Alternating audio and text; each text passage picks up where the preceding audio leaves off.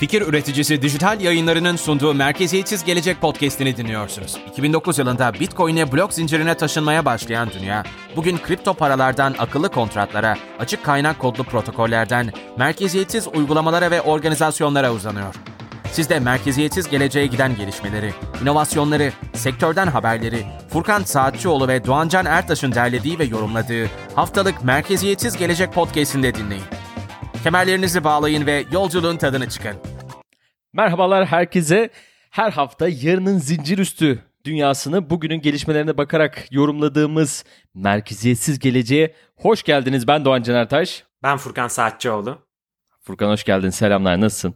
Hoş bulduk Doğancan. İyiyim. Piyasalar yeşil olduğunda ben de iyi oluyorum. O yüzden güzel başladık aya. Güzel yeşil yeşil devam ediyoruz. Bak geçen geçen bölümde biraz böyle hemen e, negatif bir hava e, biz de soluduk. Negatifliklerden bahsettik. Sonra hemen bir pozitife çevirdik. Oradan aldı yürüdü. Aldı yürüdü piyasalarda. Bugün e, güzelliklerden bahsedeceğiz. Bu Ekim ayının e, güzel bir gününde Ekim ayının ilk programında October October diyorlar bak. October diyorlar. Onu da konuşuruz. Niye October diyorlar? Göreceğiz şimdi bak. Bu programı izleyin. Niye October diyeceğiz. Burada Twitter'da falan görürsünüz. E, hepsini konuşacağız. Efendim NFT konuşmadan duramıyoruz. Yapamıyoruz artık. Dapper Labs. Dapper Labs'in yeni bir anlaşması var. NBA ben e, bir basketbol büyük büyük hayranı olarak e, onların NBA'de Top Shots'a benzer bir projeyi e, Amerikan futbolunda devreye geçirmişler. Furkan ne yapıyor Dapper Labs? Dapper Labs çok inovatif bir laboratuvar. Ee, genellikle NFT üzerine çalışıyor Doğancan ve Flow blok zinciriyle biliyoruz. Ee, geçen bölümlerden birinde hatta bir partnerliğiyle Flow için aldığı yatırımdan bahsetmiştik. Şimdi de e, NBA Top Shots'ı bilmeyen dinleyicilerimiz için e, NBA'deki önemli pozisyonları e, video klip şeklinde kesip NFT'leştirerek blockchain'e genellikle Flow blockchain'ine mintleyen e, bir oluşum. Çok yüksek hacimlere ulaşmış ve en bilinen NFT projelerinden biri. E, Dapper Labs'i bilmeyenler için de kesin CryptoKitties'i bir noktada duymuşlardır. E, CryptoKitties projesinin arkasındaki isim Dapper Labs. 2017 yılında ilk hayata geçen büyük çaplı NFT projelerinden biriydi CryptoKitties.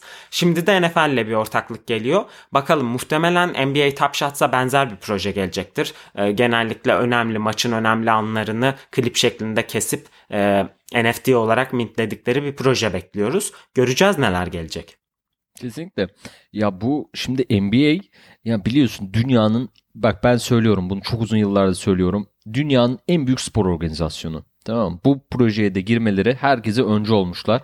Bizim takımlarımız da bak burada inanılmaz. Galatasaray'ın NFC çıkıyor. Bir dakikada tükeniyor. Fenerbahçe'nin token'ı çıkıyor. 20 saniye tükeniyor. Bunları görmek lazım. Bunları şimdi e, o küçük saniyeler mesela golleri alıp ya da burada işte e, Stephen Curry'nin sayıları alıyor mesela küçük kısaltılmış halini alıp e, senin olabiliyor. E, bunlar çok acayip şeyler. E, ve yani Dapper Labs burada e, örnek alınabilecek aynı zamanda e, bir dünya. Yani 700 milyon dolarlık topl 700 milyon dolarlık toplam satış hacmine ulaşmışlar yani. E, hemen hemen hepsinde. E, maşallah diyelim. Devam etsinler. evet taraftar ekonomisi çok büyük blok zincirinde. Tokenlarıyla, NFT'leriyle e, genellikle takımlarını destekleyen insanlar e, blok zincir dünyasında da takımlarını desteklemekten geri kalmıyorlar. E, bu ne ilk ne de son spor inisiyatifi blok zincirde. E, genellikle çok inovatif projeler geliyor takımlardan ve futbol, basketbol, NFL gibi liglerden. Büyük yatırımlar, büyük paralar var tabii. Bunları bir şekilde tanıtıma ayırmak ve inovatif işlerde yer almak gerekiyor. Spor dünyasından daha büyük projeler bekliyoruz gelecekte de blok zincir ekosisteminde. Aynen. Fenerbahçe token'ı bak alamadık. Presale'da. Sonra nasıl uçtu gitti valla. Şampiyon şampiyon olacak mıyız Furkan? Neyse sen Fenerbahçeli değilsin. Ben Galatasaraylıyım. Daha önce şimdi şampiyon oluyorsak bırak biz olalım. tamam tamam. Hadi dur. Ee, şeylere devam edelim. Neyse bizim de bir token'ımız şeyimiz NFT'miz çıksın da bir sıramıza girelim. tamam. Ee, Çin Çin Çin konuşalım hadi. Ee, yani yas ne oldu Çin'de son durum hala yasaklı olarak devam ediyor. Ee, ama etkileri var tabi. Arttı yani ufak bir düşüş olsa da çok artık etkilenmiyor. Artık şey olduk değil mi? Böyle e, hani yani ona Çin'e karşı bir e, korunma ya da e, bir çelik yelek durumumuz var yani. Çin Hafif giremez. hafif bir bağışıklık kazandığımız doğru Çin'e karşı yine de piyasa düştü geçen hafta. O yüzden geçen haftaki bölümde Çin depremini konuştuk. Şimdi biraz daha bu depremin artçı şoklarını, getirdikleri yan etkileri, nelere sebep olduğunu biraz daha konuşuyor piyasa. Ee, yine Çin'in yasağına rağmen kısa zamanda güzel toparladı. Ee, Twitter'da da bir tablo gördüm. Aslında bu Çin yasaklarından sonra hep e, kripto piyasalarında bir rally oluyor. Yani çünkü o şokla satılınca ve aslında dünyada hiçbir şeyin değişmediği şoklar bunlar. Çünkü yasak olan şeyi tekrar yasaklayınca hani piyasada gerçekten neyi değiştiriyorsunuz? Ee, bu şok atlatıldığı anda genellikle kriptoda bir rally oluyor. Bu sefer de onu gördük. Ki bu sefer e, merkezi borsalar doğrudan hedef alındığı için merkeziyetsiz borsalarda bir hacim artışı gözlemledik. Çünkü insanlar e, baktı ki işte Huobi gibi e, Çin'in en büyük borsalarından biri e, işlem için artık çok verimli şekilde kullanılamayacak. E, bu sefer Ethereum üzerindeki merkeziyetsiz borsalardaki hacimlerde çok ciddi artışlar gördük. Özellikle Uniswap, DYDX gibi merkeziyetsiz borsalarda müthiş hacim artışı var. Bunu Çin'deki yasaklara da bağlıyoruz. Doğrudan tabii ki aa evet bu yasaktan dolayı bu geliyor demek doğru olmaz. Ama burada da bir korelasyon olduğu görmezden gelinemez. Yani yasağın hemen ardından merkeziyetsiz borsalardaki hacim artışı buna bir işaret. Tabii merkeziyetsiz borsalardan da önceki bölümlerde hep bahsettik. Yani her şeyi yapabiliyoruz orada. Al sat efendim orada yapabiliyoruz. E, merkeziyetsiz borsaya kriptomuzu yatırıp orada e, onlardan faiz alabiliyoruz. Değil mi? Ee, yani burada merkeziyetsiz borsaların kullanımı çok daha artacak e, ve çok çeşitli işlemler orada yapılabiliyor. E, yani merkezi merkeziyetçi borsalardan daha çok aslında yani işlem yapabiliyoruz orada. Değil mi? Aslında bunu genel bir yani merkeziyetsiz finans çatısı altında değerlendirdiğimizde söylediğin tüm opsiyonlar oluyor. E, protokoller genellikle kendini sadece merkeziyetsiz borsa ve alsata imkan veren veya sadece borçlandırma platformu olarak konumlandırabiliyor. Yani doğrudan her iki işi de yapan bir merkeziyetsiz borsa var mı çok emin değilim. Çünkü e, protokol düzeyinde gerçekleştiği için yeterince kompleks zaten bu işlemler. O yüzden e, merkeziyetsiz finans çatısı altında değerlendirelim hepsini. E, ama dediğin gibi borsalara çok büyük bir kayış var e, ve hacimleri de her geçen gün artıyor. E, bunu da söylemeden geçemeyiz. DeFi. Evet. DeFi. Teşekkürler vallahi açıklama için Furkan. Ee, Burada Güzel ha- bir şey daha aydınlatmak istiyorum Doğancan çünkü dinleyicilerimizin arasında çok kafa karışıklığı olduğunu gördüm. Ee, burada merkeziyetsiz finans enstrümanları bildiğimiz gibi daha önce söylediğimiz gibi akıllı kontratlar üstünden oluyor ama burada bir platform ve protokol farkı var. Bu ayrımı e, dinleyicilerimiz de yapsın istiyorum. Şimdi platform dediğimiz şey e, bizim Uniswap'in sitesine gittiğimiz zaman uygulamasını başlattığımız zaman gördüğümüz arayüz. Ve bu platformlar aslında e, merkeziyetsiz de olsa arka planı kayıtlı organizasyonlar tarafından sahipleniliyor. Sonuçta senin bir domaini hostingi bir şirket üzerinden satın alman gerekiyor. Burada Unisweb'in arkasındaki dernek de bu organizasyon mesela. Burada platform düzeyinde doğrudan bu yapılar yaptırım görebilir. Ama bunların arkasındaki aslında protokol dediğimiz ve Ethereum blok zincirine yüklenen akıllı kontrat bu platformlar olmadan da çalışabiliyor. Yani siz mesela e, Ethereum'un blok zincirini takip etmek için kullandığınız Etherscan'e gittiğiniz zaman doğrudan bu protokollerle etkileşime girebiliyorsunuz. Yani burada e, platformlara ihtiyaç yok. O yüzden platformlar yasaklansa bile Ethereum hayatta olduğu sürece arkasındaki protokoller kullanılabilir ve hayatta kalır. Siz Uniswap'in sitesinden olmasa bile Uniswap gibi merkeziyetsiz borsaları hala Ethereum blok zincirinde kullanabilirsiniz ve merkeziyetsiz finansı bu kadar güçlü yapan şey de e, yani yasaklanmayı bu kadar zorlaştıran yapısı da buradan geliyor. Hmm. Mesela yani Uniswap e, Türkiye'de hiç olmasın aman diyelim. Yasaklandı Hı. diyelim ama bizim Uniswap'te e, paramız da vardı. Uniswap'te bizim işlemlerimiz var. E, onlara bir şey olmuyor. Onları biz e, aktarabiliyoruz farklı bir yere. Doğru mu? Anladım. Evet. Bunlar hala Uniswap'in o bir kere e, versiyon 3 mesela olarak yüklediği akıllı kontratta hala girilmiş bilgiler. O yüzden siz e, uniswap.org'a yasaklanmış şekilde bir erişemeseniz bile e, buradan mesela Etherscan gibi bir siteye girip e, kontratla doğrudan etkileşime girip tabi daha çok teknik bilgi istiyor.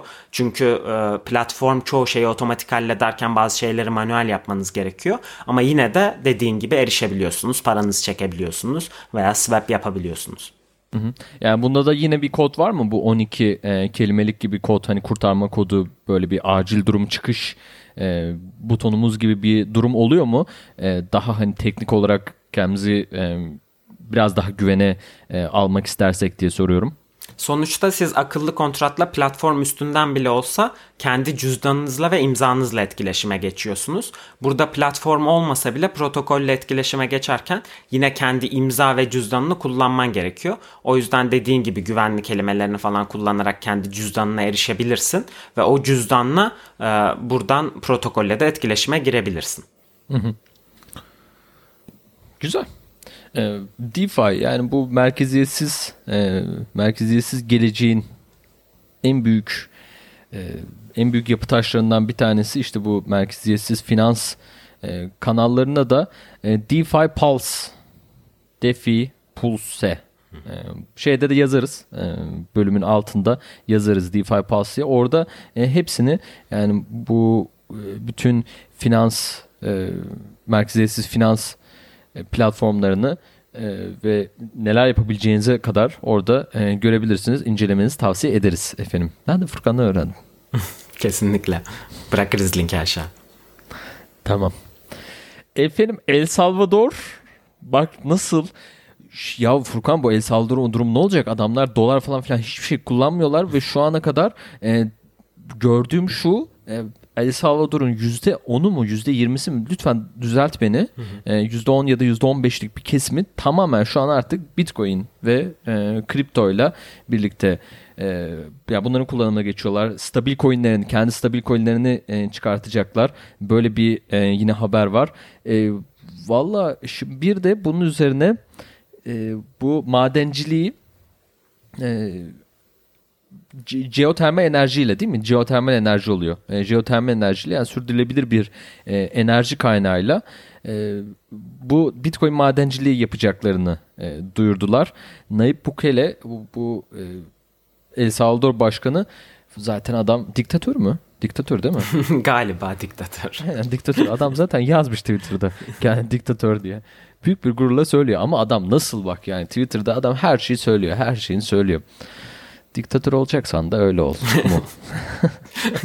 çok bilmiyorum. Onu El Salvador'da yaşayanlara evet. sormak gerekiyor. Biz daha çok evet. Bitcoin ekosistemine olan katkısını, pozitif katkısını görüyoruz ve takdir ediyoruz. Evet. Evet. E, Valla bu enerji yani bu enerjiyi kullanarak Bitcoin madenciliği yapması her şeyde bir yani El Salvador bu Bitcoin dünyasında, kripto dünyasında bir öncü ülke oldu. Yani alacak, görecekler bu adamlar yani. E, bunun hakkında ne, ne söylersin? Ne konuşmak istersin? Kesinlikle katılıyorum sana. Ee, şöyle bir şey var. En son açıklamalarına göre yanlış hatırlamıyorsam 3 milyon kendi cüzdanlarını e, yayınladıkları cüzdanı kullanan Bitcoin kullanıcısı var şu an ülkede. Ee, yanlış bilmiyorsam zaten El Salvador'un nüfusu 8-9 milyon civarında bir şey olması lazım. Yani geldiğimiz noktada üçte biri e, dediğin gibi artık Bitcoin'le alışveriş yapıyor, kullanıyor günlük hayatında. Bu gelen son haberde doğrudan e, El Salvador Başkanı'nın kendi Twitter hesabından e, paylaştığı volkan enerjisinden açığa çıkan e, madencilik işlemleriyle ilk Bitcoin'i ürettik diye e, bir paylaşım yaptı. Tabii ki deneylerimiz devam ediyor, farklı şeyler oluyor ama resmi olarak dünyada volkan enerjisiyle üretilmiş ilk Bitcoin diyerek e, burada madencilik raporunu ve üretilen 0.01 adet Bitcoin'i paylaştı. Bu çok önemli bir gelişme çünkü önceki programlarımızda da bahsetmiştik. Dünyada çok fazla ekstra olarak açığa çıkan enerji var ve böyle büyük miktarlarda enerji depolanamadığı için yok olup gidiyor, kaybolup gidiyor. Ee, bunu anında fazla enerji açığa çıkmışken kullanılamayacak noktada hemen o enerji üretim testinin yanında Bitcoin'e çevirirseniz hem enerjiyi kaybetmemiş olursunuz hem de enerjiyi farklı bir formda saklamış olursunuz. Yani enerji formundan para formuna geçirmiş olursunuz. İşte El Salvador'da bunu yapıyor ve volkan enerjisinden çıkan ekstra enerjiyi e, Bitcoin madenciliğinde kullanarak enerjiyi farklı bir formda depolamış oluyor. E, çok inovatif bir hareket. Bu tür e, şeyleri tüm enerji istasyonlarında zamanla göreceğimizi düşünüyorum. Özellikle fazla fazla enerji üretip hepsini dağıtamayan üreticiler için. Evet. CERN, CERN de bu işte vallahi çalışsın. Bunlar da sürdürülebilir enerji, o baterileri falan oluşturacaklar ya. Bitcoin'e bir, bir yardım. Bir yardım. Buradan e, yetkililere seslenelim. Orada Türkler de çalışıyor. Buradan yani İsviçreli bilim adamlarına sesleniyoruz. Bitcoin'e el atın. Bitcoin'e el atın. Tabii ya büyük çünkü çok e, ciddi yani öyle e, kömürle elektrikle olacak iş değil. Çünkü sömürüyor yani Bitcoin madenciliği şimdi e, yani bunu da söylemek lazım. Çok büyük bir enerji harcaması var ve dünyaya zararı da var. Büyük zararı da var yani şu anda zararlı bir kaynak aslında dünyaya. E, bunu da söylemek lazım. Her geçen gün sürdürülebilir enerji yüzdesi artıyor Bitcoin madenciliğinde. Bunun teşvik edilmesi, sürdürülebilir enerjinin daha çok madencilik operasyonlarında kullanılması e, tabii ki büyük temennimiz. Çünkü her ne kadar Bitcoin'i ve kripto ekosistemini seviyor olsak da dünyamızı da seviyoruz. İklim krizinin önlenmesini de destekliyoruz ve her zaman her zaman yeşil enerji diyoruz. Yeşil enerji tabii. Yani bunları bunların önünü açmak lazım. Yani bir bu konuda bir bilinç var ama yani o kadar değil. Hala işte ne kadar arttı biz paramıza bakıyoruz. Yani bu kısımda önemli. Yani bunda her zaman destekçisi olmamız lazım. Bizim burada bu dinleyicilerin de sorumluluğumuz var. Bizim dünyaya karşı, çevremizdekilere karşı, bizden sonraki nesillere karşı sorumluluğumuz var. Eğer bunu bugün konuşmazsak, bunu bugün söylemezsek yarın e, bu sefer ya biz işte yapamadık, biz paramıza baktık. Yani paramızı alıp e, kafamızı çevirmeyelim böyle. Kafamızı böyle çevirmeyelim. Kesinlikle katılıyorum ee, Doğancan. Çok güzel evet. söyledin. Sağ ol Furkan. evet geri Gensler. Bak sevmeye başladık bu adamı. Hmm. Değil mi? Evet. Sevmeye, sevmeye başladık bu adamı. Ee, hadi bundan da konuşalım. Oktober. Oktober geliyor. Bak başta söyledik Oktober niye geliyor diye. Ee, uzun zamandır haberleri var. Artık e, Ekim'in ortalarına doğru da bu haber e, bunun görüşmeleri olacak. E, Furkan sana bırakacağım buradaki e, konuyu. Bitcoin ETF yani Bitcoin e, endeks fonları veya Bitcoin e, fonlarına e, on, oluşturulmasına yani bu fonların oluşturulmasının önünü açılacak e, bir görüşme yapılacak. Bunların sinyali e, veriliyor. E, nedir durum? Hemen ha- haberler. Özetleyerek başlayalım Doğancan. Şimdi ee, çok fazla burada açıklamamız gereken kavram olabilir. Ee, atlarsam lütfen hatırlat. Şimdi Amerikan SEC'si yani burada SPK'sı e, piyasaları düzenleme kurum bildiğin gibi ve Bitcoin ETF için ETF nedir? Exchange Traded Fund yani borsalarda alınıp satılabilen fonlara verilen genel isim. Exchange ETF için başvuru yaptı burada e, pek çok şirket. E, SEC'ye. Mesela nedir? Nedir bu bu fonlar? Hemen onlara da bir örnek verin. Mesela Tabii. burada işte e, Türkiye'de bir sürü e, bankadan var. Mesela yani hiçbir bağlantımız yok tabii ama mesela işte Akbank'ın var bir tane.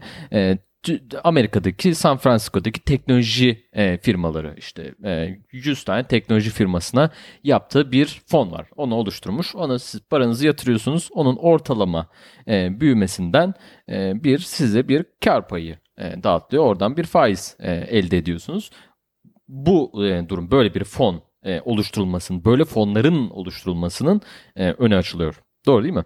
Evet doğru. Burada tabii ki ufak bir ayrım var. Bunu dinleyicilerimiz için belirtelim. Şimdi bir mutual fund var. Yani burada dediğin gibi profesyonel kurumların yönettiği ve tamamen onların alım satımlarına göre, portfolyolarının performansına göre değeri artıp azalan bir mutual fundlar var.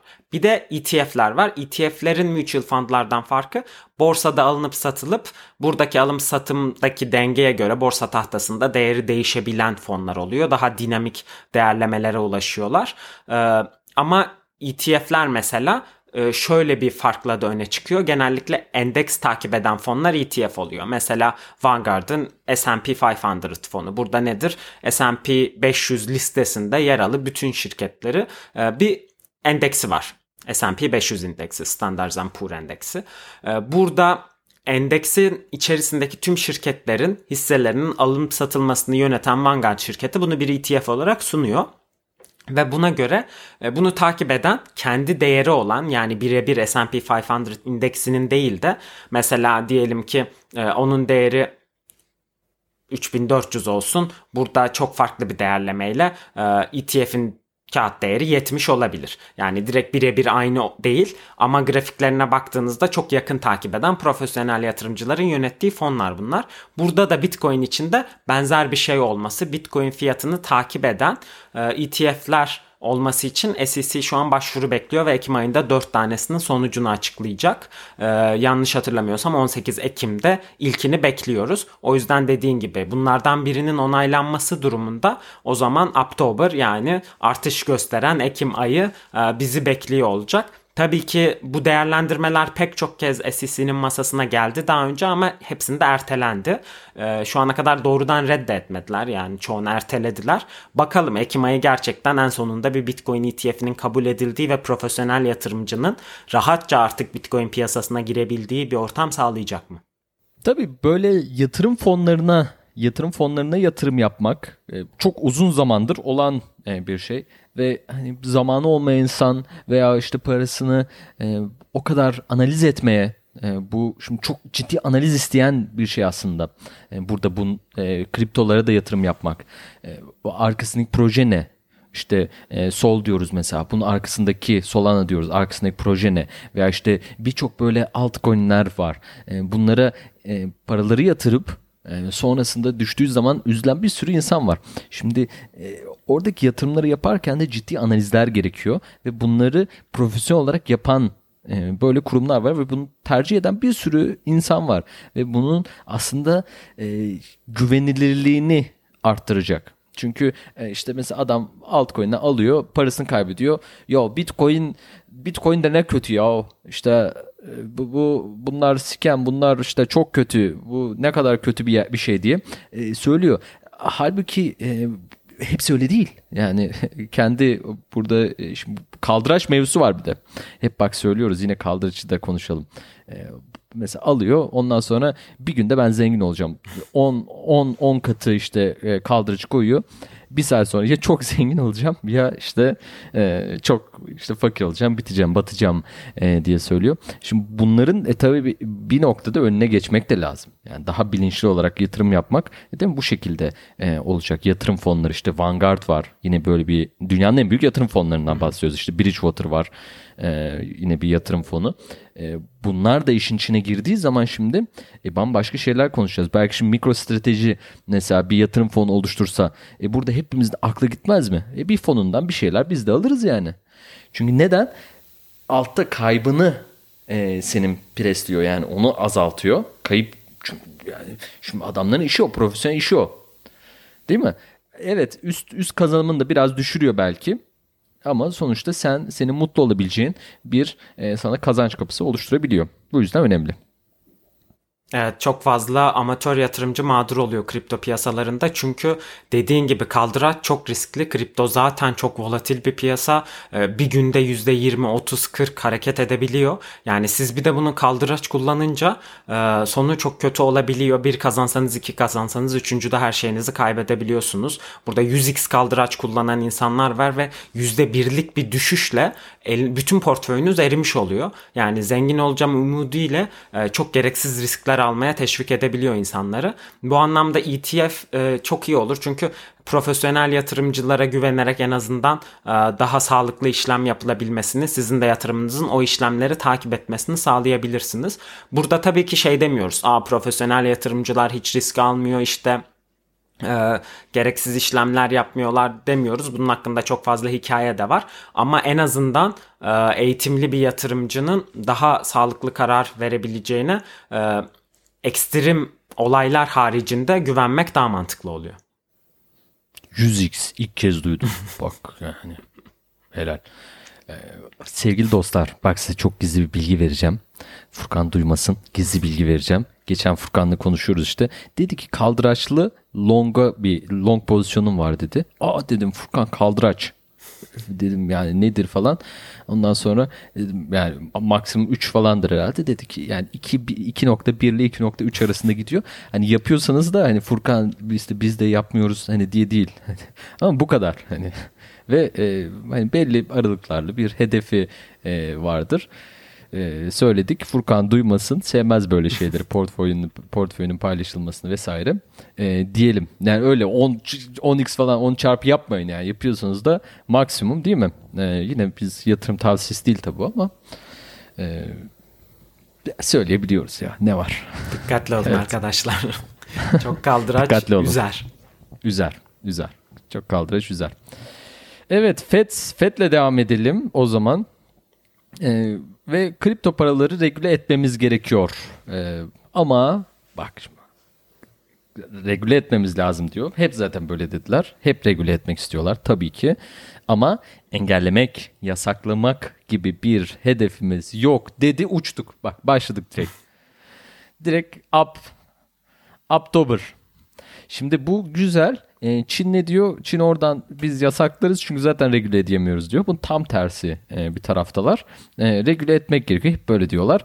E, yani regüle edebilecekler mi? İşte hani uzun vadede tabii ki edecekler. E, Birçok birçoğunu. Bitcoin edebilirler mi? Hmm, bilemiyorum. Ee, ama engellemek, yasaklamak gibi bir hedefimiz yok e, dendi. Bunun hakkında da e, ufak bir hızlıca konuşalım. E, bayağı bir uzun programımız oldu Furkan. Evet ama dolu dolu oldu. O yüzden e, tüm noktaları dinleyicilerimize vermek en iyisi. E, kısa tutmaya çalışıyoruz ama buna da değinmeden geçemeyiz. Çünkü önceki haberden de bahsettik ve burada geri gensler dedik, ETF dedik. Orada iki noktayı bağlamadık aslında. E, burada çıkış noktamız geri genslerin yaptığı açıklamaydı. E, kripto piyasalarının bir an önce regüle edilmesi gerekiyor. Ee, ve Bitcoin ETF'i de kesinlikle olmalı şeklinde bir açıklama yapmıştı ve önceki bahsettiğimiz haberde buradan doğdu bu açıklamadan. Hemen 2-3 gün sonra Fed Başkanı Jerome Powell ki Fed'de Amerikan Merkez Bankası oluyor. E, o da bir açıklama yaptı ve kripto paraları regüle etmemiz gerekiyor dedi. Kesinlikle yasaklama gibi bir niyetimiz yok dedi. Bu açıklamalar hem peş peşi olması açısından değerli hem de hiçbirinin yasak sinyali vermemesi tamamen regüle şekilde yatırımcıyı koruyacak şekilde piyasanın biraz regüle edilmesini sinyallemesi çok kıymetli piyasa için. Çünkü Amerika gerçekten hacmin çok yüksek olduğu ve inovasyon anlamında da e, dünyaya iz bırakan yerlerden biri. E, Çin yasakları takip etti. Amerika regülasyon yanlısı. Burada yine yüzümüzü batıya dönmenin e, bize pozitif getirileri olduğu modern dünyanın klasik e, döngüsü içerisinde kendimizi bulduk. Modern dünya. Valla yüzümüz güldü bu programda bak. Yüzümüz güldü. Umarım dinleyicilerimiz de sevmiştir. E, efendim Oktober e, merkeziyetsiz gelecek büyümeye devam ediyor ee, sevgili sevgili dostlar. Ee, bizi dinlemeye devam edin diyelim. Bugünkü programımızın yavaş yavaş sonuna geldik. Ee, burada emeği geçen herkese e, teşekkür edelim. Furkan söylemek istediğin e, son birkaç kelam var mıdır dinleyicilerimize? Evet Twitter'da bizi takip edin. Ee, genellikle böyle teknik bir konuda tweet attığımızda hemen bir soru alıyoruz. Onları mutlaka cevaplamaya çalışıyoruz. YouTube'da sorular alıyoruz. Onları cevaplamaya çalışıyoruz. Bizimle etkileşime girmekten lütfen çekinmeyin. Ee, çok keyifli muhabbetler oluyor sizinle. Ee, zamanla belki bunların hacmi arttığında ileride e, canlı konuşmalar yaparız. Twitter Spaces yaparız. YouTube'da e, canlı yayın yaparız. Hani gerekirse farklı farklı çözümler buluruz size cevap verebilmek için. Yeter ki sorularınızı bize ulaştırın ve bizle konuşmaktan çekinmeyin. Ayrıca abone olun. Evet. Ee, yeni programlar, yeni e, konseptler de bakarsınız buraya ekleriz. Bizde de haberler. Yani Bitcoin gelişiyorsa biz de durmuyoruz. Bizde bizde de var. Bizde de var bir şeyler. E, biz de bir şeyler yapıyoruz. Efendim e, biz bu programı çekerken kaydederken büyük keyif alıyoruz. Hazırlanırken de çok keyif alıyoruz. Umarım siz de dinlerken keyif alıyorsunuzdur. E, tekrar haftaya görüşmek üzere diyelim. Hoşçakalın, sevgiyle kalın. Görüşmek üzere. Hoşçakalın. Fikir üreticisi Dijital Yayınları'nın sunduğu Merkeziyetsiz Gelecek podcast'ini dinlediniz. Bu bölümü beğendiyseniz lütfen Apple Podcast'te yorum yazıp podcast'i değerlendirin. Çünkü bu podcast'i her gün daha iyiye götürebilmek için değerli fikirlerinize ihtiyacımız var. Teşekkürler.